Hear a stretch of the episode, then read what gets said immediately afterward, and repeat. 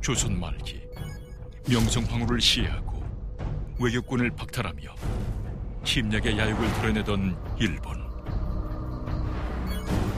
급기야 1910년 국권을 빼앗고 조선의 심장부 근정전에 일장기를 꽂았다. 식민 지배를 반대하는 의병운동이 전국에서 들불처럼 번졌지만 일본의 폭압을 막기엔 역부족. 그렇게 조선이 유린당한 지 10년째. 1920년 만주에서 놀라운 소식이 들려왔다.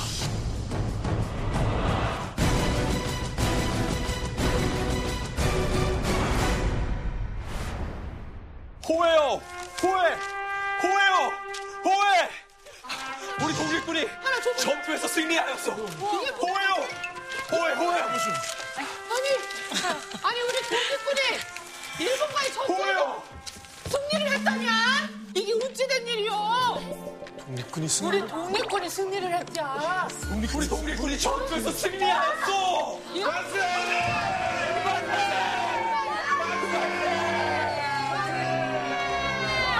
근데 그 전투가 무슨 전투야? 그 전투 이름 여기 써 있잖아. 읽어봐. 한자라서 그래. 읽어볼게요. 어, 까만 눈이요! 조선인들이 까만 눈이요! 또 이게 무슨 글씨다냐? 내가 이거 쓰는 건 숫자밖에 없어. 나, 난 시에 있는 거. 그러다 보니 이런 일도 있네. 전투에서 이긴 것 같은데. 이걸 어떻게 했지? 자, 자. 만주 땅에서 벌어진 조선 첫 번째 독립전쟁. 아니, 어찌 조선인들이 이 위대한 전투를 모른단 말이오. 아이고 그러게 우리가 몰라. 우리가 너무 늦게 알아. 아니, 그럼 우리가 이긴 경험을 그림이라고 불러주지. 자, 그럼 이 전투의 모든 것을 알려주실 특별한 선생님을 소개하겠소. 한국 독립전쟁 연구회 권위장 신주백 선생을 초대하겠소. 어서 나와주시오. 어, 선생님. 안녕하십니까. 안녕하세요.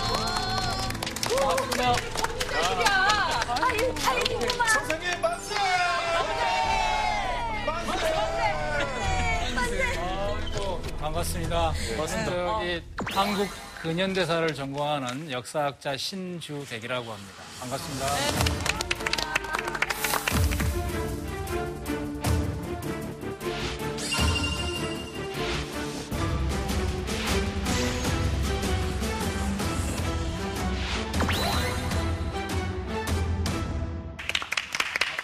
선생님 저희의 혼을 담은 그 예. 상황극 어떻게 보셨나요?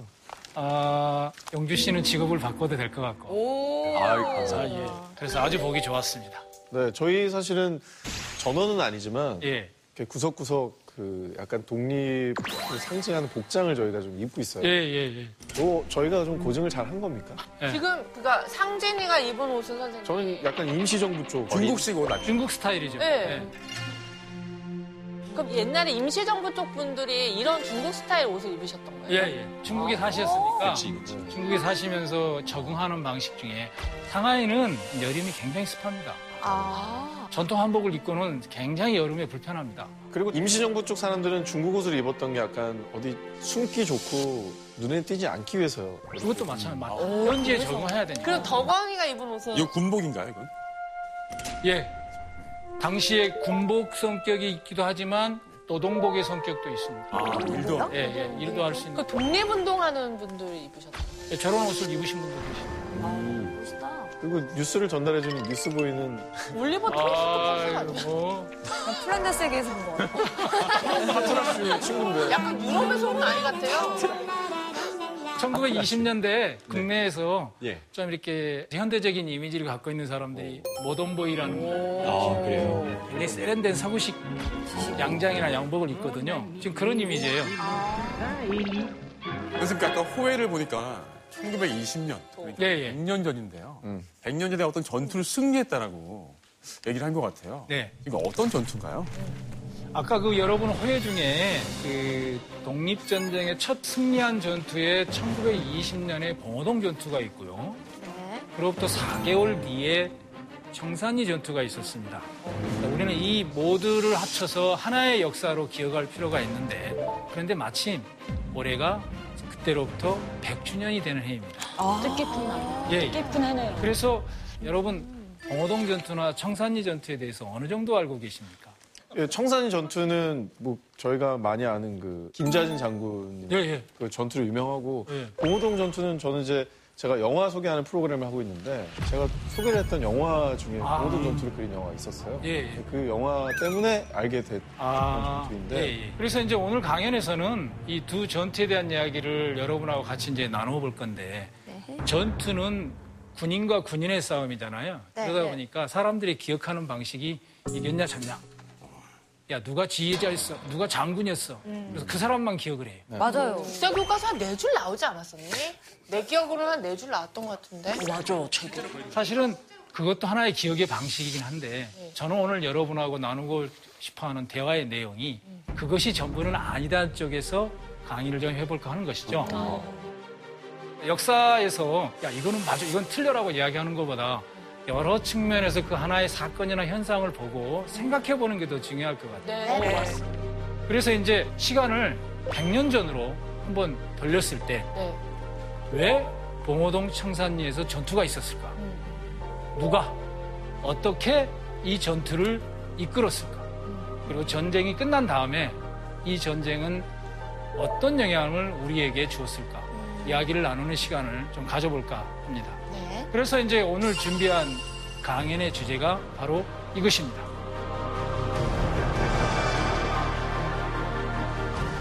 보동 청산리는 모두의 전쟁이었다. 자, 이번에도 시청자 여러분들을 위한 특별한 선물 이벤트가 있습니다. 차이나는 클라스 본방사수 인증샷과 함께 해시태그 차이나는 클라스 그리고 해시태그 화요일 밤 11시를 붙여서 SNS에 올려주시면 저희가 추첨을 통해서 총 10분께 특별한 한정판 선물을 보내드리겠습니다. 네, 선물의 정체는 방송 후에 공개되니까요. 끝까지 시청 부탁드리고요. 선생님, 본격적인 강연 부탁드리겠습니다.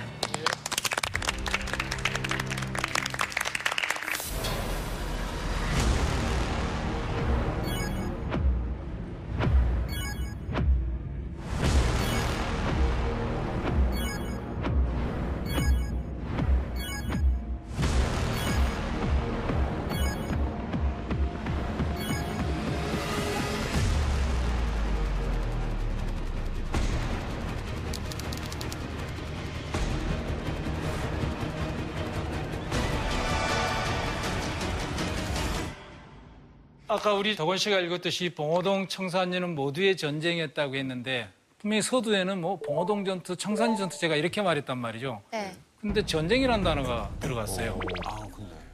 오늘 주제에 왜 전투가 아니라 전쟁이라는 단어를 썼느냐를 먼저 여러분한테 설명을 하는 게 중요할 것 같아요. 네. 사실은 당시 독립운동가들조차도 독립군의 전투를 독립전쟁이라는 용어를 써서 기억하고 있었거든요. 그냥 전쟁이 아니라 독립 전쟁인 것이죠. 근데 왜 1920년이라는 시점에 해필이면 여러 전투가 다른 시기에도 있었는데 이 단어를 쓰냐라는 거죠. 그래서 이제 이거를 이해하기 위해서는 우선 가장 중요한 게 1920년보다 1년 전에 있었던 1919년에 어떤 특정한 사건을 기억할 필요가 있습니다. 여러분 혹시 기억하세요? 아이고, 다, 다 알죠. 3.1운동이 일어났잖아요. 맞습니다. 1919년은 우리 민족이 문자로 우리나라 역사가 기록된 일에 한반도의 역사가 기록된 일에 저기 경- 한경북도의 청진에 있는 사람하고 전라도의 목포 사람하고 저기 평안도의 의지 사람하고 경상도의 부산 사람이 어? 저 사람 나하고 같은 요구를 하네? 저 사람 나하고 같은 희망사항이 있네? 라고 하는 것을 최초로 확인한 역사적 계기가 사실은 19년의 3.1운동입니다. 3.1운동은 한반도의 구성을 모두에게 우리가 항의를 통해서 독립을 쟁취해야 되는 거구나. 이것을 연대의식 속에서 확인해 준 사건이었다. 3.1운동이 갖고 있는 최고의 의미는 여가 있습니다. 3.1운동이 일어난 결과 그러한 연대의식이 국내에서는 그게 교육열로 나타나고 만주에서는 그게 애국열로 나타나는 것이다. 국내에서의 교육열 같은 경우는 만세 시위에 선두에 섰던 사람들이 대체적으로 서구식 근대학교를 다니는 사람들이었어요. 어, 저거 보니까 괜찮네. 저 사람들을, 저런 사람들을 키워야 되겠네. 라고 해서 많은 지역의 유지들이 자기 지역에다가 야학도 세우고 학교도 세우는 거예요. 그 다음에 학교 입학 열풍이 불어요. 만주에서는 그런 애국열이 독립군의 확대로 나타나는 겁니다. 그러면서 많은 독립운동 단체가 만들어집니다. 60여 개가 만들어지는 엄청나게 많은 독립운동 단체가 만들어지는 거죠. 자, 이러한 지역별 움직임과 더불어서 더 큰 그림이 하나 그려지죠. 임시정부가 만들어집니다. 예를 들어서 블라디보스톡의 대한인국민회, 서울의 한성정부, 상해의 임시의정원 이 세 개가 1919년 3월, 4월에 결성되어집니다. 그런데 야 우리 이렇게 따로따로 해서 되지 않지 않느냐 임시정부니까 통합하자. 통합 논의의 결과 1919년 9월 달에 임시정부가 합쳐집니다. 통합 임시정부가 만들어지고 그 임시정부가 내세웠던 독립운동의 핵심이 독립전쟁론이 되는 겁니다. 그래서 도산 안창호 선생이 1920년 1월 1일 상해에 있는 어떤 곳에서 신년 축하회가 열릴 때 독립전쟁에 관해서 언급을 하기 시작하는 것입니다. 우리 국민이 결단코 실행할 6대사. 우리가 오래 기다리던 독립전쟁의 시기는 올해인가 하오. 독립전쟁의 해가 이른 것을 기뻐하오. 내년 이날은 우리 한성에서 신년 축하회를 열고야 말 것이오. 이번 1년 안에는 우리의 신성 국토를 되찾고 말 것이오. 독립은 해내고 말 것이오. 네, 고맙습니다. 역사학자인 저도 저 사료를 한 20여 년 전에 처음 봤거든요. 깜짝 놀랐어요. 내년에 이맘때쯤에 한성, 즉 서울에서 축하 기념식 하자는 거잖아요. 그 상상 자체가 놀라웠던 건데. 아니, 무엇보다 1년 안에 그걸 해내겠다는 의지가 네. 굉장히 불타오르는 예, 예. 시기였던 것 같아요. 시청자분들께서도 이 멘트 자체가 굉장히 낯설고, 뭐, 어우, 그때 그런 발언을 했어, 그런 일이 있었어, 내지는, 아, 그런 걸 상상할 수 있었어? 라고 하는 의문을 가질 수 있을 거예요. 여러 임시정부의 지도자들이 이 시점에 왜 그런 걸 상상할 수 있었을까? 몽상가가 아닌 이상, 뭔 근거가 있었을 거 아니냐라는 것이죠. 그랬을 때 그분들이 보는 세계 정세의 몇 가지 점이 그 시점에서 그걸 상상하게 만드는 요인이었어요. 우선 하나, 당시 독립운동가들 사이에서 공통된 인식이 하나 있었습니다. 우리의 싸움을 뭘로 이름 붙일 것이냐. 두 개의 사례가 나옵니다. 하나, 프랑스처럼 사회혁명으로 할 거냐. 미국처럼 독립전쟁을 할 것이냐. 총 들고 싸웠잖아요. 여러분 아시다시피. 예. 미국도. 우리의 사례는 미국 사례다. 그래서 우리의 전쟁 방식은 독립전쟁이다. 우리는 무장투쟁을 통해서 해야 된다. 근데 또 한편에서는 어 미국하고 일본하고 전쟁하는 거 아니야? 미일 전쟁이 충분히 가능하다. 이렇게 하나를 예상을 했어요. 이러한 추측을 촉발시키는 게 두 가지가 있었어요. 하나, 1차 세계대전이 1918년에 끝나는데 열강들 사이에서 이런 상상이 생겨요. 바다를 장악하는 사람이 세계 리더가 될 거다. 빠르고 강력한 배가 필요한 거예요. 그래서 이제 건한 경쟁이 벌어지기 시작하는 것이죠. 전쟁이 끝나면 바로 다음해부터. 그 과정에 미국과 일본이 충돌하는 하나의 계기가 나옵니다.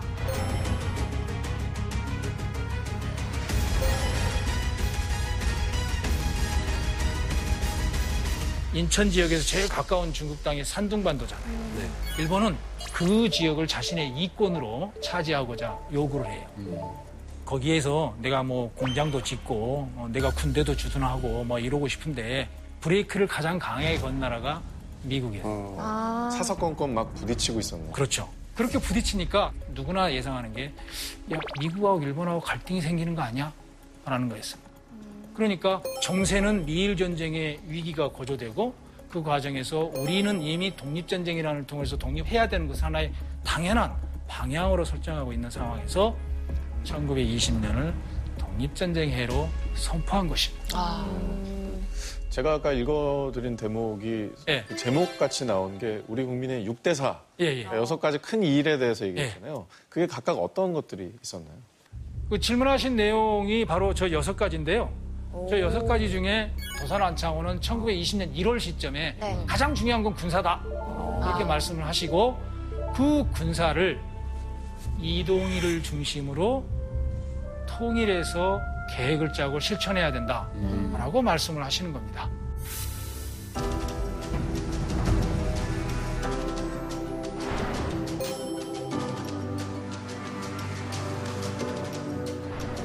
진실로 독립 전쟁을 주장할 때 반드시 일제히 이동희의 명령에 복종하여야 하오. 이렇게까지 얘기를 하신 거 보면 이 이동이라는 인물이 굉장히 중요하고 큰 역할을 했었던 사람인 것 같아요. 예, 예, 맞습니다. 그래서 1919년 11월 달에 이동희 선생이 국무총리로 취임을 해요. 이동희라는 사람은 대한제국 시기에 군대 장교였고요. 그래서 정식 군사교육을 받으신 분이에요. 군인 출신이신 거네요. 예, 예. 그냥 군인이 아니라 지식인 성향이 강한. 그래서 이분은 군인이면서 실제 교육운동에도 뛰어들어요. 문무를 함께 겸비하신 분. 예, 그런 분이라고 보시면 되고요. 또 연해주 지역에 가서는 그 지역의 단체들을 이끌고 대한국민의회라는 연해주 지역의 대표적인 독립운동 단체를 만드는데도 리더 역할을 하시고요. 그랬던 분입니다. 이 이동희 선생이 이 독립전쟁을 어떻게 하려고 그랬을까를 큰 그림을 그린 것중 핵심은 두 가지예요. 하나는 무장투쟁을 해야 되는데 그 무장투쟁 세력이 가장 많은 곳이 만주였어요. 근데 만주는 우리 이주한 동포들이 여기저기 살았습니다. 그 공간을 한쪽은 서간도, 우리 이제 남만주라고 이야기하고, 오늘날 연변 조선족 자치주가 있는 지역을 북간도라고, 동만주라고 당시에는 이야기했어요. 북간도 위쪽을 북만주라고 이야기를 했습니다. 흔히들 그렇게 이야기를 했는데, 이동희는 세 개의 지역 사령부를 만들고 그들에 의해서 독립전쟁을 수행한다. 이게 하나의 보관이고요. 두 번째는 군대는 싸우는 데 집중해야 되잖아요. 네. 야, 나 옷 마련해야 돼. 나 식량 차 어디서 구해와야 돼. 이러면 안 되잖아요. 그래서 군대와 다른 또 다른 계통을 하나 만듭니다. 그게 민단 조직이에요. 민단 조직. 즉 행정만을 담당하는 조직과 군대 조직을 통일적으로 운영하기 위해서 노력합니다. 체계적이었네요, 예, 상당히. 나름 밑그림이 있었던 거죠. 이런 밑그림 속에서 북간도에서의 동만주에서 있었던 봉오동 청산리 전투를 이해해야 된다. 아하. 아, 선생님, 저 당시에 그 군사를 뭔가 모으고 훈련시키는 것 자체가 조금 힘들었을 것 같은데, 맞습니다. 예. 저 어떻게 훈련시켰어요? 몰래 했어요? 밤에 막 몰래 이렇게 하거나, 아니면 예. 숨어서 하거나, 하긴 학교도 있어야 되고 교육 공간도 있어야 되고 맞죠, 맞죠. 선생님도 예, 있어야 예. 되는데 대놓고 할 수 없었잖아요. 네, 걸릴 수도 네, 있잖아요, 맞습니다. 그렇게 교육하다가. 아, 그 지극히 상식적이면서도 정확한 의문이에요. 지- 어떻게 보면 본질적인 의문이에요. 돌아가. 그거 어떻게 가능해? 봉오동 전투를 이해하면 지금 두 분이 제기하신 질문에 대한 답이 돼요. 지금 이야기하면 재미가 없으니까 네. 하나하나 좀 풀어보는 방식으로 가겠습니다.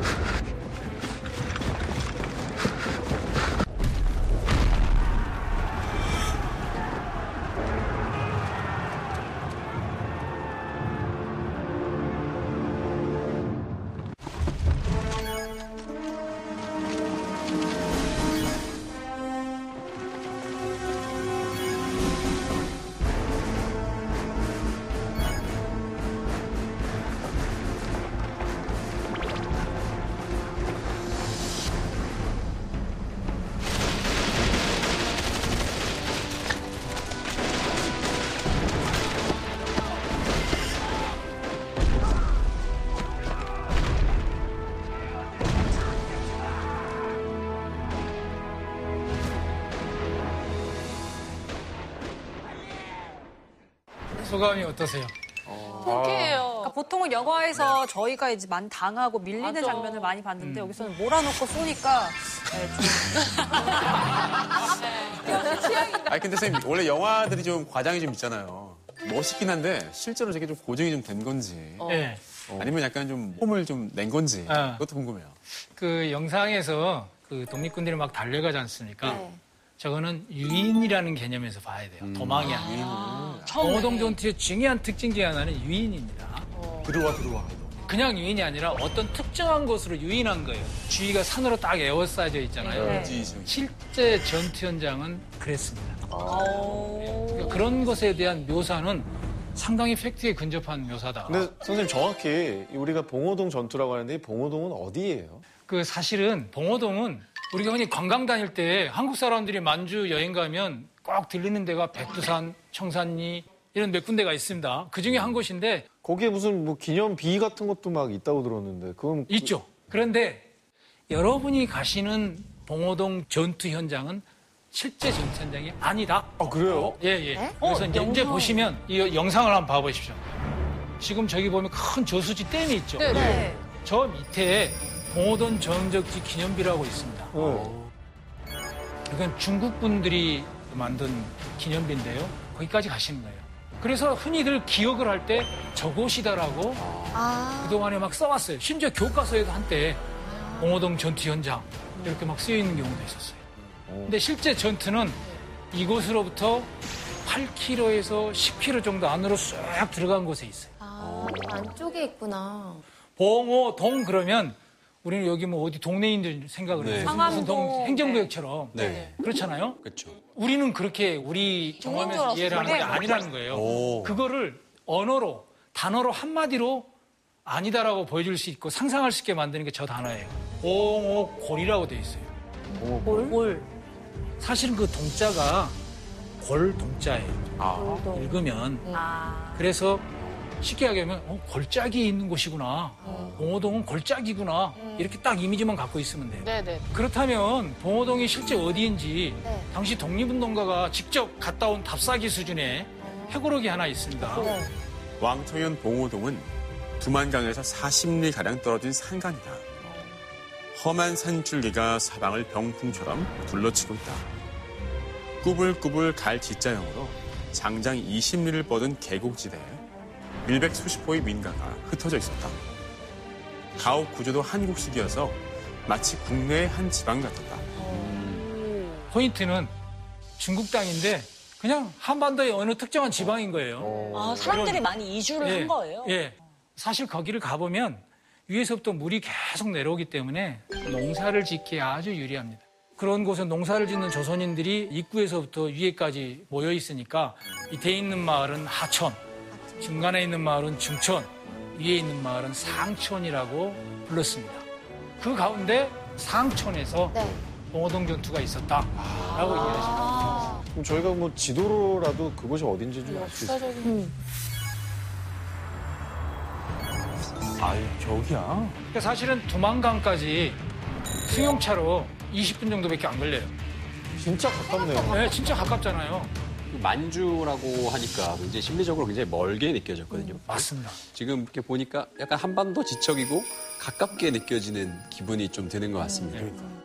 근데 그 땅을 전체적으로 소유한 사람이 있었어요. 그게 조선인이었어요. 아, 최진동의 삼형제가 저곳을 소유하고 있었죠. 제가. 그래서 조선인들이 와서 경작할 수 있게 하고 본인은 거기서 일정하게 소작을 받아가는 식으로 했기 때문에 사람들이 더 모일 거 아니에요.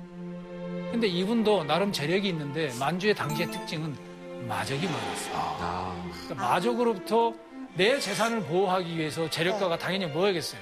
무장대를 키우겠죠. 스스로. 아. 그렇게 키우던 무장대가 나중에 3.1운동 이후에 독립운동의 열기를 호응하기 위해서 독립군으로 전환시킨 거예요. 아하. 자, 그런 과정에 한번 생각을 해보세요. 군인이에요. 수십 명, 수백 명의 군인들이 훈련받을 수 있는 공간이 있어야 되고, 네. 중국인들도 시선을 피하고, 네. 일본의 시선을 피할 수 있는 공간이죠. 동시에 그들이 먹고 자고 계속 훈련할 수 있는 경제적 여건이 있어야 됩니다. 네. 봉오동은 당시 북간도 지역에 있었던 한국인, 이주 한인들이 거주했던 공간 가운데 상대적으로 가장 안정된 공간이었다. 아, 완전 자립 경제 공동체였네요. 왜 봉오동이었는가는 이 점을 설명하지 않으면 이해할 수 없는 거예요. 그러네요. 그래서 독립군들이 많이 모여들기 시작을 해요. 아. 북간도 지역의 독립운동단체의 중요한 특징은 1920년 1월달 이후부터 여러 단체들이 통합하는 노력을 해요. 그 중에 하나가 대한국무도덕부예요. 또 하나는 국민의군이에요. 그리고 홍범도의 대한독립군이에요.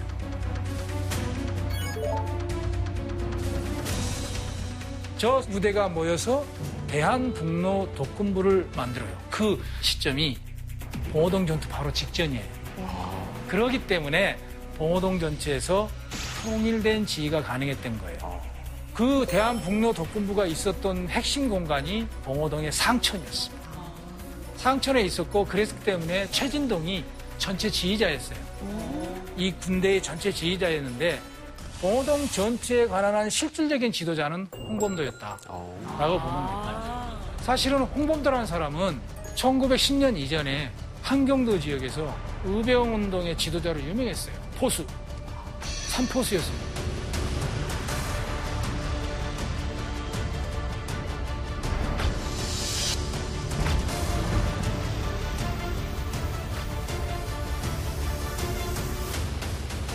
홍범도는 사격의 명중률이 굉장히 좋았습니다. 사람 머리 위에다가 병 같은 걸 하나 얹어놓고 병을 이렇게 맞출 수 있을 정도의 유명한 명사수. 삼포수였어요. 윌리엄 텔 거의 그렇죠. 윌리엄 테라고 비슷한 사람이었어요. 그런 일화도 있습니다, 사실은. 홍진경님 조상님이신가요? 역시 홍 씨의 인물들이 혹시 인물이 나오죠? 범도 할아버님이 유명하세요, 지금. 신출 기물로. 길동 할아버지도 계시고 길동 할아버지, 범도 할아버지, 할아버지. 진짜 다 아, 거의 그렇습니다. 어른들이시거든요. 집안 집안 분들이세요. 대단하다, 대단해, 진짜. 그렇게 좀 알고 계셔 주시면 됩니다.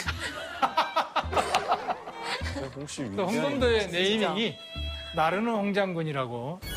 또 사실은 봉오동 전투가 일어날 그 시점까지 홍범도는 무려 25년간 게릴라전을 할 정도로 아... 주 전투 경험이 풍부한 명장이었어요.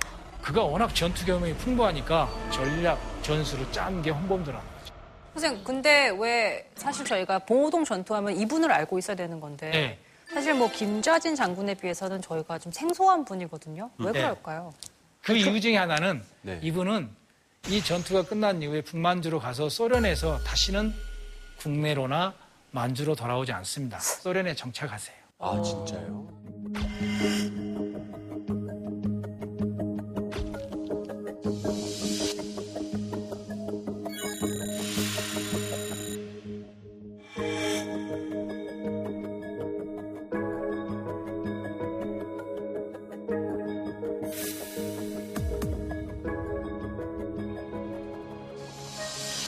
아시아 지역에 계시는 우리 동포들 사이에서는 이분을 절대적으로 숭앙했죠.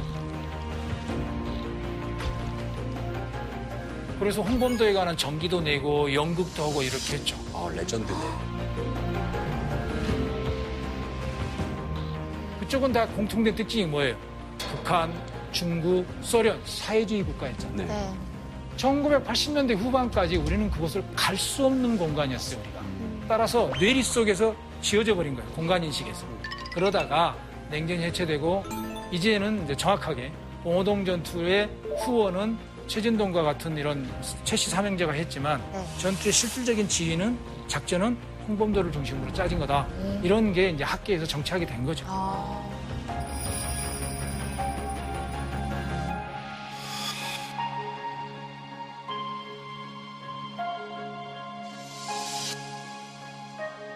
그래서 이제 봉오동은 어디인가, 그다음에 그 전투를 이끌었던 지도자는 누구인가에 대해서 이제 제가 여러분한테 이야기를 해봤지만 정작 가장 중요한 알맹이 전투는 어떻게 진행됐는가에 대해서 전혀 설명을 안 했어요. 여러분하고 이야기하는 과정에서. 네. 네, 그 전투에 대해서 짧게 몇 가지만 이렇게 이야기를 해볼게요. 네. 봉오동 전투가 일어나기 전에 아까 통합운동을 해서 대한북로 독군부대를 만들었다고 했잖아요. 네. 근데 이 부대들의 중요한 특징이 두만강을 건너가서 일본군 주재소나 경찰서나 뭐 친일파나 이런 사람들 공격하고 막 이런 일을 계속 했어요.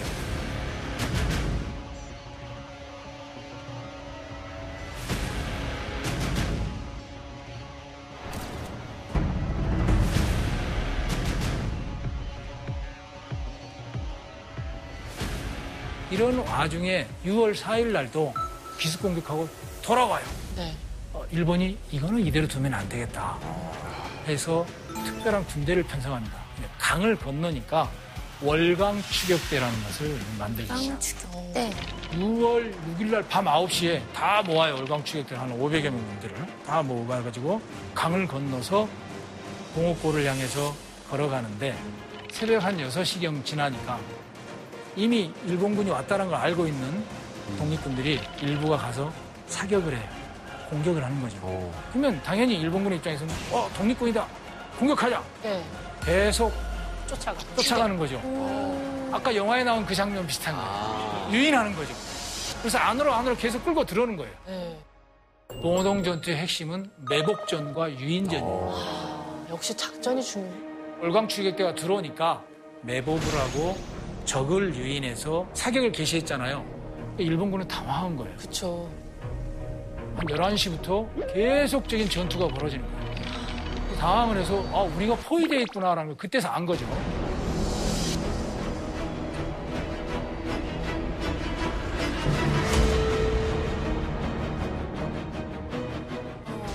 지금 저 화면에 나오는 것좀 홍범도의 부대라든지 안무의 부대라든지 최진동의 부대들이 포위를 했어요. 독립군들은 작전 계획을 다 짜고 내복을 해서 공격을 한 거죠. 아, 서로 다 작전이 공유가 됐어요. 예, 예. 그 안이 연병장과 같은 곳이 있었기 때문에 이미 다 훈련을 했고 매복을 했던 거예요. 와. 그러다가 오후 4시경에 일본군이 탈출할 수 있는 아주 중요한 순간이 와요. 그게 뭐냐? 갑자기 어두컴컴해지는 거예요. 어두컴컴해지면서 우박과 소나기가 막 내리는 거예요. 그러니까 독립군도 독립군 나름대로 공격하기 불편하고 네. 일본군도 일본군 나름대로 공격이 불편한 거죠. 일본군이 이때다 싶어서 피하는 거죠. 이거는 독립군의 배치를 가장 정확하게 기억하는 기록입니다.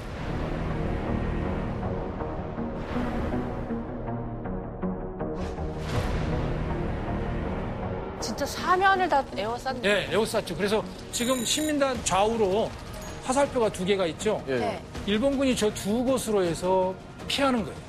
또 신민단 밑에 보면 X자가 있잖아요. 네. 저 X자라는 곳이 비파동이라는 곳인데 네. 저기에 직결해 있다가 9일 날 강을 건너서 조선으로 돌아가죠.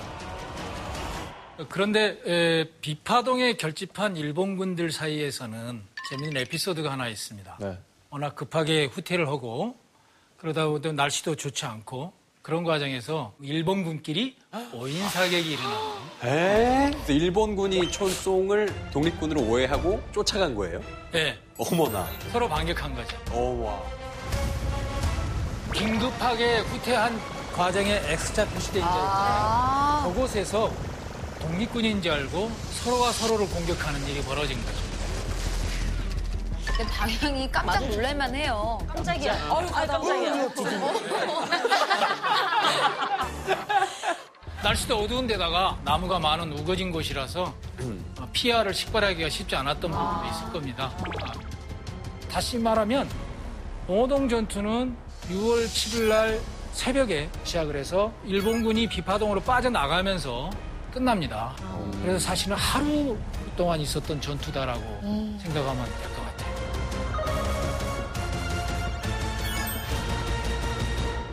근데 봉오동 전투라고 하면 보통 며칠간 막 이렇게 주고받았을 거라고 상상하시는 분들이 꽤 있었을 텐데 딱 하루 만에 너무 약간 급하게 끝난 전투였던 거네요. 그거는 독립군의 입장에서는 피하는 일본군을 끝까지 추적할 이유는 없었어요. 이제 시작이니까 내가 내 역량을 최대한 다 소모할 이유가 없는 거고. 일본의 입장에서는 사실은 남의 나라에 땅을 간 거잖아요. 맞아요. 중국 땅에. 100명, 200명, 300명이 그것도 지휘 체계를 갖추고 넘어갔다라는 것은 주권 침해죠. 이건 정말 침략의 개념으로 적용할 수 있는 행위예요. 이거 국제사회의 문제가 될 수 있어요. 중국도 바보가 아닌데 이거 가만히 있겠어요? 그 측면에서 일본군도 오래 머무를 수는 없었다라는 거예요. 그걸 알면서 왜 들어간 거예요, 애초에? 독립군이 이 정도로 강력하게 응집력이 있게 전투를 대응할 거라 생각을 못했기 때문에 신속 대응한다라는 개념으로 갔던 잡아봐. 거예요. 약간 얕잡아 본 거 아니에요? 맞습니다. 하루면 끝날 거라 생각했을 수도 있고. 그렇죠. 가볍게 봤던 거죠, 독립군을. 이 전투가 끝났을 때 봉오동이 아닌 다른 지역에 있는 독립운동가들이 자기들끼리 이제 막 이렇게 문서를 주고받을 거 아니에요, 정보를. 네. 거기에 보면 독립전쟁 제1회전에서 우리가 승리했다. 이런 문장을 자기들이 직접 써요, 독립운동가들이.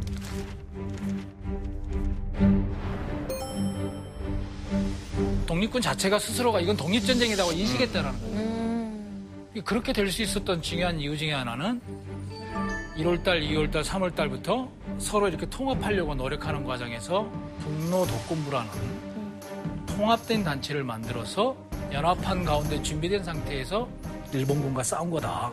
그래서 승리할 수 있었다라고 볼 수 있습니다.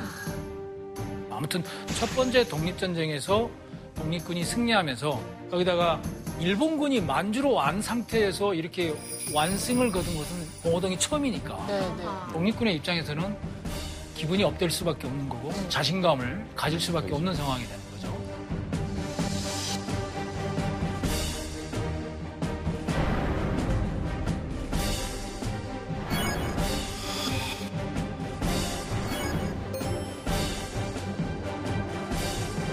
이게 동호동 전투에서 우리가 독립군이 정말 큰 승리를 거뒀다라고 하는데 네. 사실 그 또 인터넷에서 보면 승리 규모가 어느 정도다 이런 것들에 대해서 감론을박이 되게 있는 걸로 알고 있거든요. 네. 네티즌들이 막, 막 찾아서 사실은 이렇다 저렇다 해서 막 한일전을 방불케 하는 그런 설전을 벌이고 있다고 하는데 사실 이게 뭐 어떤 근거로 어떤 얘기들이 오고 하는지 너무 궁금하거든요. 지금 여기에 보시면 대한민국 임시정부가 1920년 말에 보고한 최종 보고서의 데이터입니다.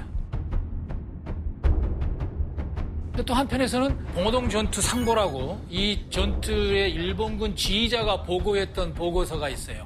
거기에는 저렇게 나옵니다.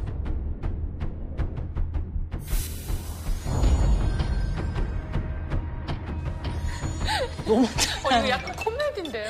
너무 심한데요? 달라요. 말도 안 돼. 네. 근데 이제 양쪽 다의 데이터에 대해서 신빙성이 없다고 말할 수 있는 음, 중요한 이유는 뭐냐면 임시정부의 보고는 독립군들한테 받았을 거 아니에요. 네. 그러면 나하고 오선, 오상진 씨하고 옆에서 이제 사격을 해요. 네. 근데 동일한 목표를 향해서 사격을 했어. 네, 네. 전투가 끝났어. 야, 네가 싸워서 몇 명 죽인 거 같냐? 네 명. 오상진 씨도 네 명. 근데 같은 사람이야. 아, 중복 그럴 수 있죠. 그럴 수 있잖아요. 네. 일일이 세보지 않는 한. 음, 그렇죠. 네. 그런 부분에서 오는 게 하나가 있고 일본군 같은 경우는 봉호동 전투 상보라는 보고서 자체가 공격 명령서이거나 승전 보고서가 아니에요. 아하. 그러다 보니까 책임을 면해야 되는 방향으로 갈 수밖에 없는 거예요. 아, 그럼에도 불구하고 숫자 차이가 너무 나니까. 너무나죠. 예. 그러니까 일본 측 자료도 저거를 방증할 수 있는 게 없어요. 이해가 안 돼. 양쪽 다 팩트에 대해서 반박을 못할 정도로 설득력 있는 자료를 제공할 수 있는 상황이 아니다 현재는. 둘을 평균 내면 되나요? 예? 네, 둘의 사이값으로 생각하면 될까요? 그러면 사망 80명, 150명 부상으로 생각하면 될까요? 아니요, 아니요, 아니요. 제가 오늘 강의 서두에 몇 명을 죽여서 와 이거 승리한 전투야, 와 이건 망한 전투야 이렇게 이야기하는 것이 군사사적으로 의미는 있을지 모르지만 반드시 그것이 전부는 아니다라고 이야기를 했지 않습니까? 네. 그런 거예요. 그러니까 제가 말씀드리고 싶은 거는 싸웠잖아요, 독립군하고 일본군하고. 근데 우리가 승리를 했어요. 승리한 건 분명해요. 압도적이게요? 예, 예. 압도적이었으니까 패퇴하느라고 정신이 없었고 자기들끼리. 오인사격을 하죠. 그럼. 이 지점이 중요한 거예요. 이 지점이 중요한 거고 그 과정에서 어느 정도의 희생은 분명히 있었다. 네. 근데 그 숫자를 정확하게 밝힐 수 있는 현재적인 개- 데이터가 누구도 갖고 있지 않기 때문에 네. 이걸 가지고 논쟁하는 것은 오히려 봉호동 전투가 갖고 있는 역사적 의미를 퇴색시키거나 희석화시키는 거다. 방향을 왜곡하는 거다. 라고 하는 측면에서 차라리 정리하는 게 현재를 사는 우리에게는 더 유익한 역사인식 태도다라고 저는 생각합니다. 아무튼 이 전투가 끝나고 나니까 일본은 처음으로 독립군의 실체를 안 거예요. 야, 이 사람들 무장이 장난이 아니구나. 이 사람들 훈련도 제대로 했구나. 조선군 사령관이나 일본 동경에 있는 육군성에서는 어, 얘들 이렇게 가만두면 안 되겠네. 라는 생각을 가질 수밖에 없을 거 아니에요. 네. 그래서 일본이 군사작전 계획을 세워요. 그게 간도지방 불령선인 초토 계획이라는 겁니다.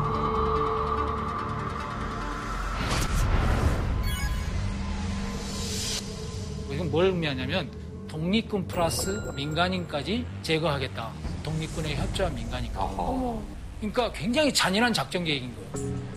그런데 저 많은 독립군을 잡기 위해서는 100명, 200명, 월강 추격대 수준 갖고는 안 돼. 많은 병력을 해야 돼. 그러려면 명분이 필요해. 군대가 들어가야 되니까 남의 나라 땅에. 그래서 1920년 9월에 훈춘에 일본 영사관이 있었어요. 영사관을 마적에게 야 니네가 좀 공격 좀 해줘. 훈춘 영사관 습격 사건을 일으켜. 아이고, 짜고 치는 거예요? 짜고 치는 고스톱이 똑같은 거예요. 야 외교 기관을 우리의 주권 기관을 중국 너네가 보호를 못했지 않느냐? 우리 군대 출동시킨다. 2만 명의 병력이 세 곳에서 북간도를 향해서 공격해오는 이런 군사작전 계획을 세우는 거예요. 어쨌든 우리 독립군이 기쁘게 승리로 시작을 했지만 이제 또 다른 국면이 펼쳐지게 된 거예요. 예. 일본군은 세계 3위의 군사력에 당시 군사력에서 미국, 영국 다음에 일본군이었어요. 독립군이 입장에 정면 대결하면 불리할 거 아닙니까? 네. 그때 독립군들 사이에서는 어떻게 이동하고 어디로 이동하냐를 놓고 논쟁이 벌어져요. 네. 크게 두 방향에서 논쟁이 벌어집니다. 네. 지금 지도에 보시면 1번하고 2번이 있습니다. 어. 사실은 야 북쪽으로 올라가야 돼 라고 논쟁을 벌이는 사람이 있고 그러지 마 백두산 쪽으로 가야 돼 라고 주장하는 사람이 있었어요. 네네. 이유는 각각 따로따로 했어요. 북쪽으로 가는 거는 우리가 계속 북으로 가면 일본군이 쫓아오질 못한다. 우리의 역량을 보존할 수 있는 거 아니냐라는 거고 무슨 소리냐 백두산이라는 곳은 우리가 아주 익숙한 지형이다. 우리 독립군들이 손바닥것이 알고 있는 곳 아니냐. 그쪽으로 이동해서 조선인들로부터 도움을 받고 조국 땅과 가까운 데로 가야지 어떻게 조국 땅하고 먼 곳으로 가느냐. 독립군은 양쪽을 다 갔어요. 음, 양쪽을 다 갔는데 우선 최진동 부대는 올라가요. 근데 이제 우리가 흔히 아는 역사적인 두 인물 홍범도와 김자진이 이끄는 부대는 2번 방향, 백두산 방향으로 가요. 자, 일본군이 이 소식을 들어요. 네. 야, 독립군이 이동한대. 그래서 추격이 시작된 거예요. 독립군이 백두산 방향으로 이동하는 거예요. 추격이 시작된 거예요. 그런데 추적하는 과정에서 김자진이나 홍범도 장군의 입장에서는 아, 일본군을 더 이상 따돌리면서 우리가 백두산까지 갈 수는 없다라고 판단이 되어지는 거고 일본군의 입장에서는 독립군을 우리가 따라잡았다. 이런 생각을 하는데 그 생각하는 지점에 딱 만나는 지점이 청산리 일대. 그런데 청산리라고 그러니까 또 오늘 아까 봉호 동처럼 네. 조그만 지역으로. 생각하시면 안 돼요. 그래서 역사학자들은 그냥 청산리 일대라고 이야기합니다. 예. 그 일대 직선거리 따지면 한 20km, 30km 되는 그 일대에 산이 여러 개가 있었으니까 네. 여러 개의 산에서 움직이는 과정에서 6일 동안 있었던 전투를 청산리 전투라고 총괄적으로 이야기하는 거다라고 이렇게 이야기하시면 될 것 같아요.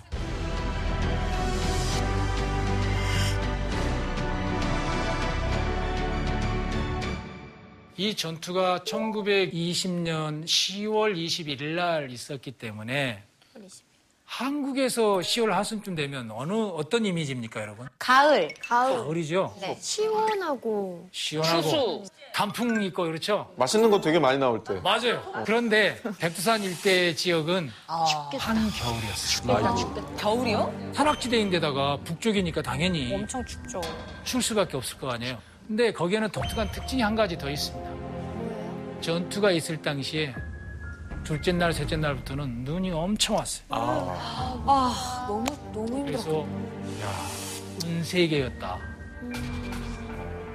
청산리와 삼도구 일대 쪽을 바라보니 그쪽은 은빛 세계였다라고 이렇게. 청산리 일대의 가을이 음랭하기만 해서 겨우로 생각이 간절했는데 보급된 의복은 손바지 하나뿐이었다. 뭐 지금처럼 뭐 장비들이 좋지도 않을 예, 텐데 예. 너무 힘든 상황이었겠네요. 진짜. 그래서 이제 우리가 이 청산리 전투 그러면 요 사진이 많이 회자돼요. 사람들 사이에서. 예.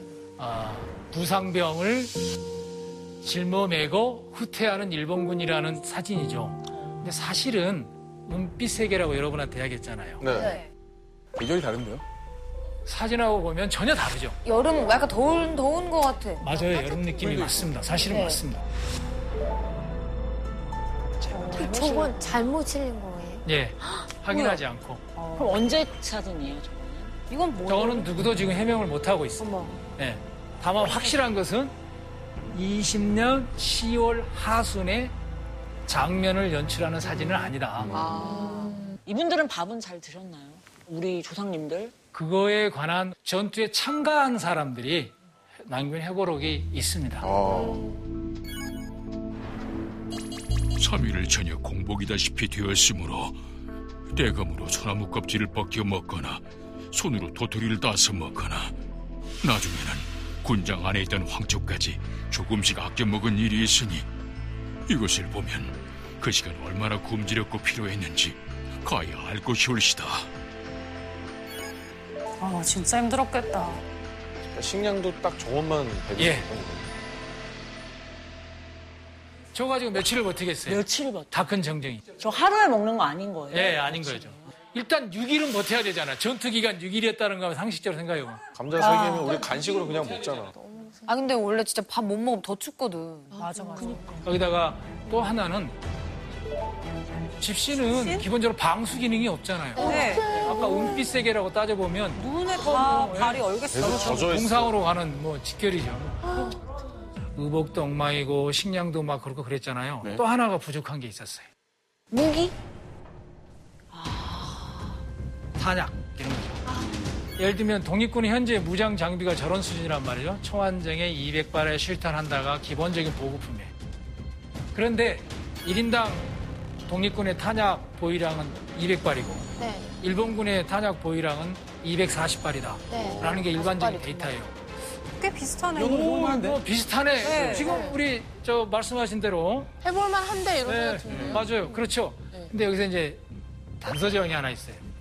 독립군은 저것만 가지고 청산리 전투를 했어요. 6일 동안. 일본군은 떨어지면 뒤에서 보급부대가 와서 아. 계속 채워줘요. 아. 그 19세는요. 아 네. 청산이 전투 6일 동안 홍범도 부대가 직접 일본군과 정면 충돌했던 전투가 4번 있는데 4번 전투를 사로 나눠보세요. 사실상 1인당 몇 발이었겠는가. 50발. 50발이죠. 전투가 어떤 날은 아침부터 저녁까지 있어요. 해질녘까지. 근데 50발을 가지고 나를 지켜야 되는 거예요. 계속 어떻게 세가면서. 사실 요즘 화기로 50발 쏘는 거 그거 뭐 1, 2부지면 다 나가는 거예요. 맞아. 사실 지금이야 뭐 네 번 전투를 했다, 뭐 4일 동안 했다 이렇게 저희는 알고 있지만 사실 그때 당시에는 이 전투가 어느 정도 기간까지 가는지 예상을 못 하니까 계속 이 탄약은 떨어져가고 불안감은 더 높아졌을 것 같아요. 아껴가면서 막 진짜. 그 대단한 음, 의지와 정신력으로 이 전투에 임했다라고 생각할 수 있고 더구나 승리했잖아요. 네. 그러니까 이것이 갖고 있는 값어치가 훨씬 더 풍부해지고 비중이 높아지는 거죠. 이제까지 얘기 들으면 진짜 도대체 어떻게 이기셨지? 이런 네. 생각이 들어요. 당연히 그런 의문을 가질 수밖에 없어요. 네. 도대체 어떻게 이기셨지? 이런 네. 생각이 들어요. 당연히 그런 의문을 가질 수밖에 없어요. 네. 청산리 전투와 관련해서 우리가 이해해야 될 한 가지는 봉오동 전투는 아까 매복전하고 유인전이라고 그랬잖아요. 네. 청산리 전투는 백두산으로 이동하는 과정에 일본군하고 싸운 거잖아요. 네. 핵심은 내 역량을 보존하는 게 가장 우선이에요. 그래서 청산리로 이동한 독립군이 싸운 전투를 한마디로 영- 정리하라 그러면 일본군과의 정면 충돌은 피한다. 피전책을 쓴 거죠. 피전책. 예. 정면 대결을 피한다는 피한다. 측면에서 피전책을 쓴 거죠. 그래서 일본군이 정면 공격에 오면 맞닥뜨려서 싸우는 경우도 있지만 살짝 피해서 옆구리 찔러를 하거나 아예 피하거나 아니면 뒤에서 공격하거나 이런 식의 전투가 청산리 일대에서 6일간 있었던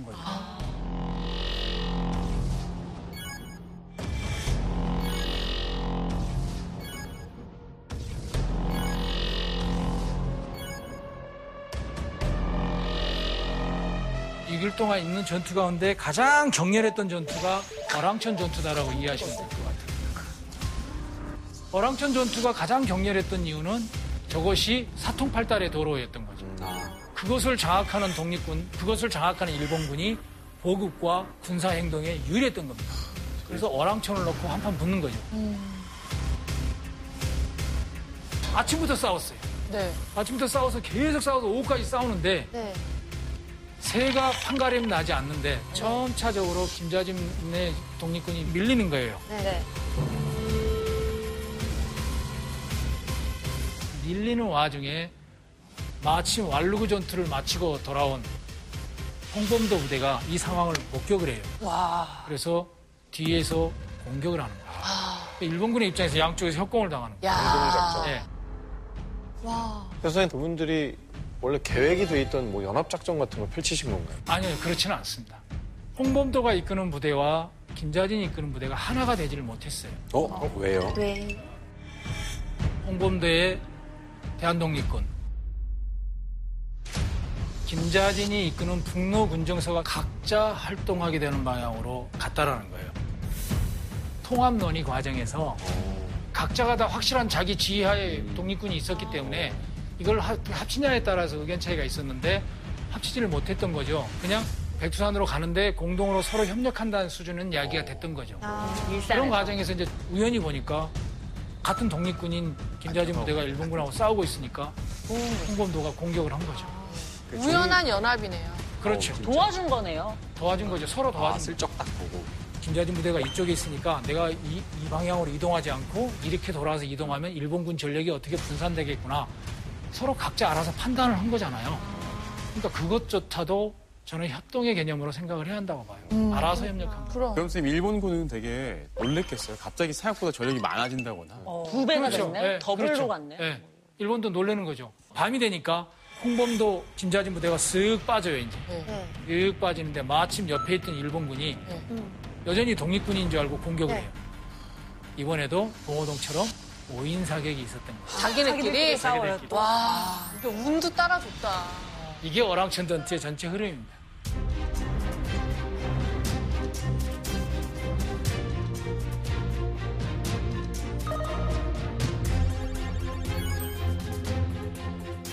아무튼 어랑천 전투가 끝나면서 독립군들은 아 이제는 이 전투에서 전체적인 역량을 좀 보존할 수 있게 됐겠구나라는 판단이 드는 거죠. 그런 과정을 걸치다가 고동화 전투를 끝으로 독립군이 이동을 하는 거죠. 이동을 할 때 독립군은 애초 목표였던 백두산으로 가지 않습니다. 어, 그럼 어디 가요? 백두산으로 가는 거는 일본군의 추격에 의해서 계속 당할 수 있다. 그래서 방향을 이렇게 가다가 북쪽으로 트는 거예요.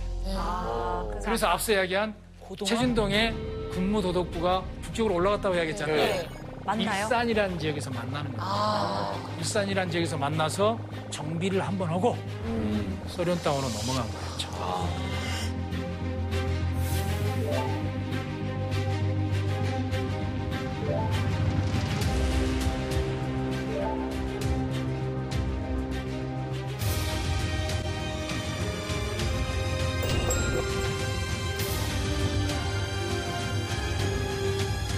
그 청산리에서의 싸움은 크게 두 사람의 지휘자가 있었다.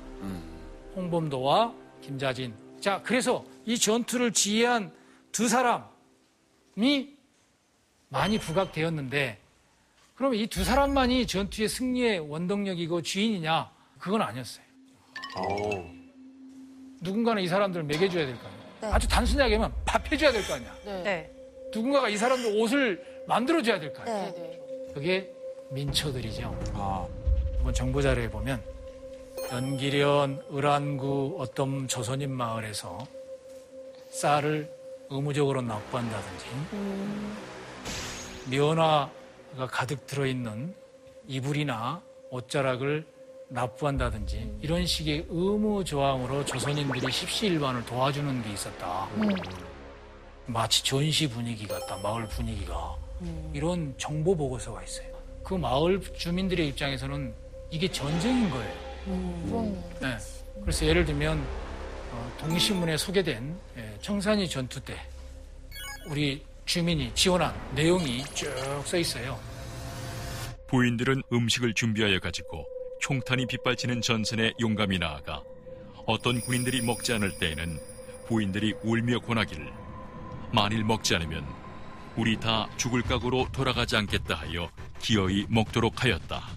오, 소름. 왜 안 먹지? 배고픈데? 이제 양보를 하는 걸 수도 있죠. 아껴 먹으려고. 수 있겠다. 그러니까 주시는 분도 식량이 부족하실 텐데 드세요, 드세요. 우리가 이걸 먹을 수 없습니다. 이럴 수도 있죠. 제가 볼 때는 오상진 씨 해석이 정확한 것 같아요. 주시는 분도 넉넉하지 않은데 또 한 가지 해석이 있죠. 내 먹으면 내 옆에 동료는 못 먹는데. 그래. 그러니까 그분이 나름 성의케 했지만 우리 대원들이 다 넉넉하게 먹을 만큼 할 수 있는 상황이 아니잖아요. 그렇죠. 랜덤으로 그러니까. 드리는 거고. 그리고 그렇죠. 도움을 또, 또 넙죽 받았을 때 그분들이 네. 나중에 처할 위험도 있잖아요. 그렇죠. 네. 그런 여러 가지 복합적인 상황이 작용하지 않았을까. 아, 너무 마음 아프다. 그런 이제 민초들이 했던 역할 중에 그렇게 먹는 것도 있지만 네. 여러 가지 있을 수 있어요. 어, 일본군이 우리 마을을 지나가네? 어? 딱 정보? 알려주는 거죠. 어, 아, 쟤네 절로 갔어요. 어, 저로 갔어요. 방향만 가르쳐 주는 것도 어디예요? 저쪽으로 갔더래요. 네. 그리고 저 일본군한테는 독립군 저리 갔는데 이리 갔어요. 이렇게 이야기했어요. 그렇지, 그렇지. 너무 큰 그런 역할을 사소한 그런 사소한 것들까지 한 마음 한 뜻으로 했다. 누가 했는지에 대한 기록은 없어요. 뭐 청산리에 김 씨가 했어 뭐 이런 기록은 없지만 어쨌든 내가 조선인들 때문에 우리 부대가 곤란을 겪었다라는 일본군 보고서는 있어요. 이렇게 보고서 내용이 네, 지금 저처럼 있죠. 일본군의 군용 전하선은 각 방면 모두 누누이 항일 한인 때문에 절단됐다.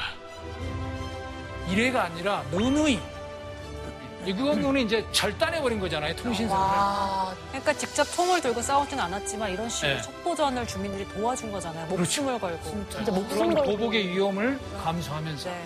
거기다가 나는 못하니까 음. 돈으로라도 제공하겠습니다. 정말 다양한 음, 데서 이러한 독립운동을 지원을 했던 음. 사례가 있다. 네, 민초들이 하나가 되어서 자발적으로 해줬기 때문에 청산리 전투에서 독립군이 그나마 견딜 수 있었다. 네. 그래서 승리할 수 있었다. 라고 아, 해석할 수 있겠죠. 뭉클하네요. 근데 아무리 뭐 민초들이 한 마음으로 도왔다고 해도 일본은 정말 엄청난 전투력을 가진 나라였잖아요. 무기가 실제로 그렇게 있, 을 수가 없잖아요. 돈도 네. 없고 가난한데. 그렇죠. 그러니까 이제 독립군한테 가장 중요한 것은 총이죠. 무기죠. 예, 싸우는 사람들이기 때문에. 무기는 어떻게 했지? 기록에 따르면 독립군이 체코 군단으로부터 무기를 구입했다. 체코요? 예, 그래서 아니 체코는 유럽에 있는데 갑자기. 체코가 왜? 독립군이 체코까지 갔을까? 택배인가요? 아니 그때는 뭐 그런 이제 뭐 무역하는 그렇죠. 방법도 직구도 지금보다 없고. 훨씬 그러니까. 그렇죠. 아, 일단 체코랑 너무 멀잖아요. 그렇죠. 근데 이거는 1차 세계대전을 한 가지 이해해야 됩니다. 1차 세계대전에서 영국하고 프랑스는 러시아와 한편이 되어서 독일, 오스트리아, 헝가리 제국을 공격하고 있었죠. 이 전쟁을 빨리 끝내기 위한 방법의 하나로 독일, 오스트리아, 헝가리의 식민지였던 체코인들을 묶어서 그들이 러시아 땅에 많이 이주해 있으니까 군대를 만들자. 라고 해서 러시아 땅에 있는 체코인들 중심으로 군대를 만들어요.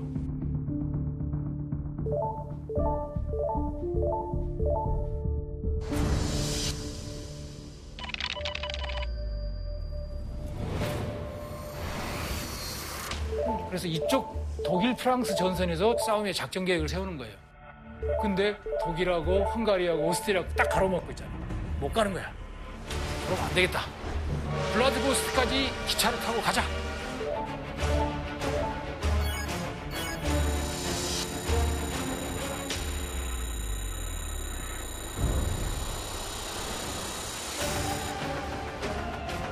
수많은 기차로 5만 명에서 7만 명의 병력을 이동하는 거예요. 시베리아 횡단 열차가 9,000km 가까이 되고 대단하다 진짜. 네. 한꺼번에 올 수 없으니까 먼저 온 사람도 있고 나중에 온 사람도 있고 막 이럴 거 아니에요. 막 1년 이상의 시차를 두고 그래서 결국 이 사람들이 블라디보스트까지 오긴 와요. 와. 왔는데 1차 세계대전이 끝나 있어요. 아니, 잠깐만요. 근데 이제 전쟁이 끝나 있는 거야. 어머 어머 기차 여행 좀 길게 네, 갔다 기차 여행도 길게 했죠. 너무 오래 했잖아요. 끝났어요. 근데 이제 어떻게 하냐. 어쨌든 끝났다고. 가야 될 거 아니에요. 네. 돌아가야죠. 배를 타고. 또 배를 다시 타고. 배를 또 타, 이번엔? 내가 전투용 목적이 아니라 나에겐 짐이에요. 짐. 무거워 무거워. 음, 맞아요. 예비군이네, 예비군. 예. 이거 어떤 형태도 필요가 팔아야 되는 게 없어졌네요. 팔자. 없애는 게 중요한 거죠. 우리 독립군들은 그 무기를 가져온 거예요.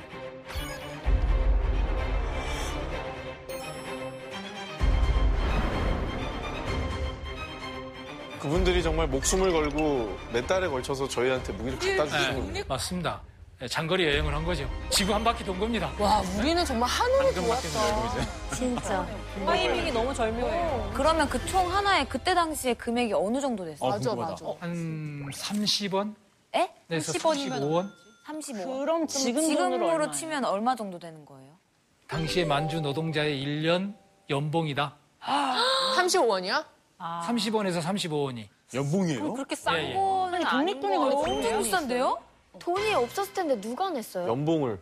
이거 어떻게? 독립군이 어떻게 자, 돈이 누군가는 의원금을 냈을 거고, 네. 아까 최진, 최씨 삼형제처럼 아, 부- 재력가가 돈을 냈을 거고, 네. 모을 수 있는 한 최대한 모아서 무기 구입을 했던 거예요. 아. 그리고 어떤 독립운동가는 나는 돈이 없으니까 내 피녀, 내 은가락지, 내 금가락지 줄게. 우리 예전에 IMF 때 금모기 운동 했던 아, 맞아, 맞아. 그런 식으로 했기 때문에 그래서 사실 체코에서 조선 여성의 네. 비녀, 어, 뭐 은가락지가 나오는. 거예요. 어머, 집에서? 네. 와. 지금도 아, 웬일이야. 너무 눈물 난다. 뭐 그런 식의 야. 말 그대로 십시일반을 해서 모으고 모으고 모아서 무기를 사는 거죠. 근데 이제 그렇게 거금을 들여서 샀는데 그걸 가져오는 것도 일인 거야. 그렇죠. 어, 그 중간에 발각되면은 또 그렇죠, 큰일이잖아요. 그렇죠. 그걸 가져오는 것도 일인 거야. 그렇죠. 어, 그 중간에 발각되면은 또 그렇죠, 큰일이잖아요. 그렇죠. 인적이 드문 곳에 주로 야간에 다니는 거죠. 무기를 운반하러 러시아 노령에 갔다 오라고 한다. 지방에서 뽑은 농민 200명, 경비대관 30명이 길을 떠났다.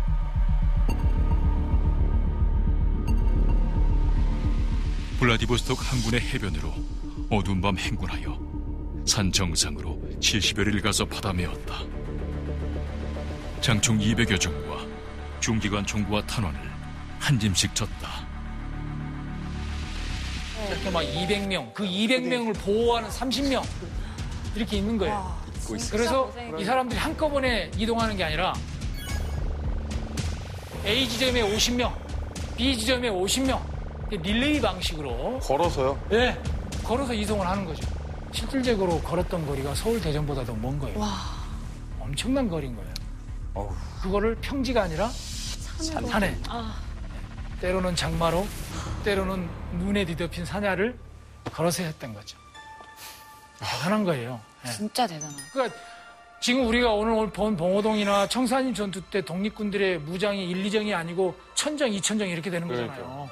그 소총들이 저런 릴레이식 하나씩 사람에 의한 모아서. 운반에 의해서 이루어진 결과물이라는 거예요. 정말 기적의 기적이 겹쳐져야지 예, 가능했던 예. 거예요.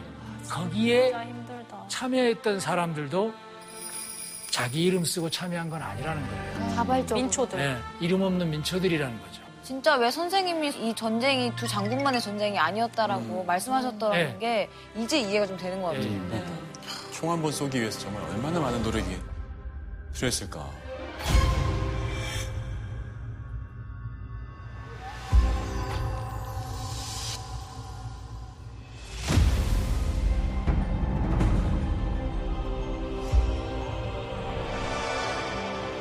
당이 서두에 여러분한테 독립전쟁이라고 전투가 아니라 전쟁이라고 이야기했지 않습니까?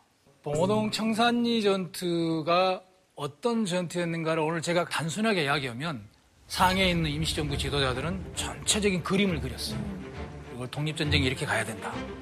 그거를 각 지역에 있는 독립운동 지도자들은 자기 지역에 맞게 그걸 구체화시켰어요.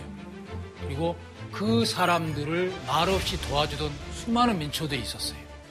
세 개의 칭의가 하나가 되어서 달성한 게 봉오동 청산리 전투지 홍범도가 잘해서 김자진이 잘해서 독립군만 잘해서가 아니라는 거죠. 아하. 봉오동 청산리 전투는 이후에 만주뿐만 아니라 국내 독립운동가들에게 승리가 뭐다라는 걸 보여주고 증명해준 싸움이었다라는 것이고 봉오동에서 이겼어요. 청산리 이겼어요. 저는 이게 바로 승리의 DNA라고. 네. 정신적 자양분의 하나가 거기서 왔다라는 거죠.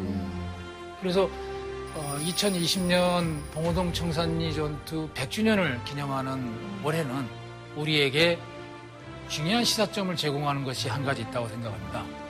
우수하고 성견 지명이 있고 통찰력이 있는 지도자가 굉장히 중요하다는 것을 우리는 역사에서 많이 배웁니다.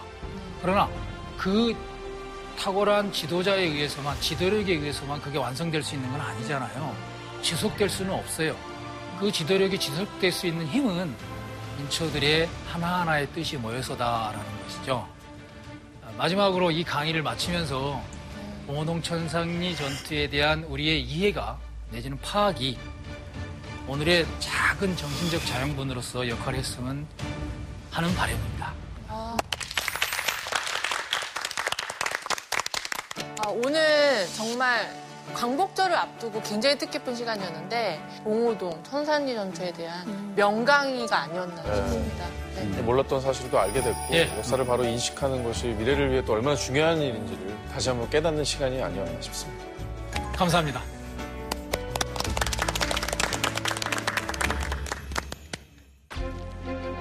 우리말로 시는 못 써. 일본어로 시를 쓰거나 절필을 하고 영웅과 같은 초인과 같은 언민도 많았던 연약한 청년. 전혀 다른 성격의 두 사람이 어항시인이라는 반열에 오를 수 있었을까?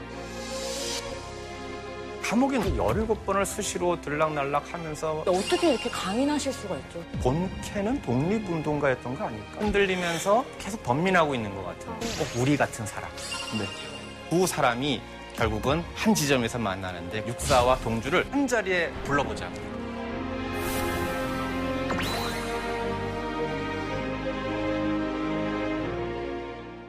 저희가 수업에 앞서서 시청자 여러분들을 위해서 준비한 선물이 있다고 말씀드렸는데 예. 어떤 건지 선생님께서 공개해 주시죠. 올해가 봉오동 청산리 전투 100주년이잖아요. 네. 그래서 봉오동 전투 100주년을 기념해서 국가보훈처하고 우정사업본부가 기념 우표를 만들었습니다. 우와 진짜 한정판이네. 이거에 대한 감사를 제가 했습니다. 한 분한테만 주시는 거예요? 열 분이에요 열 분 오늘. 와 대박. 본방사수 이벤트에 참여해주신 분들께 시청자 이벤트 추첨을 통해서 이 선물 10분께 드리도록 하겠습니다. 네, 다시 한번 좋은 강의 해주신 선생님께 예. 감사의 박수를 전해드립니다. 고맙습니다. 감사합니다.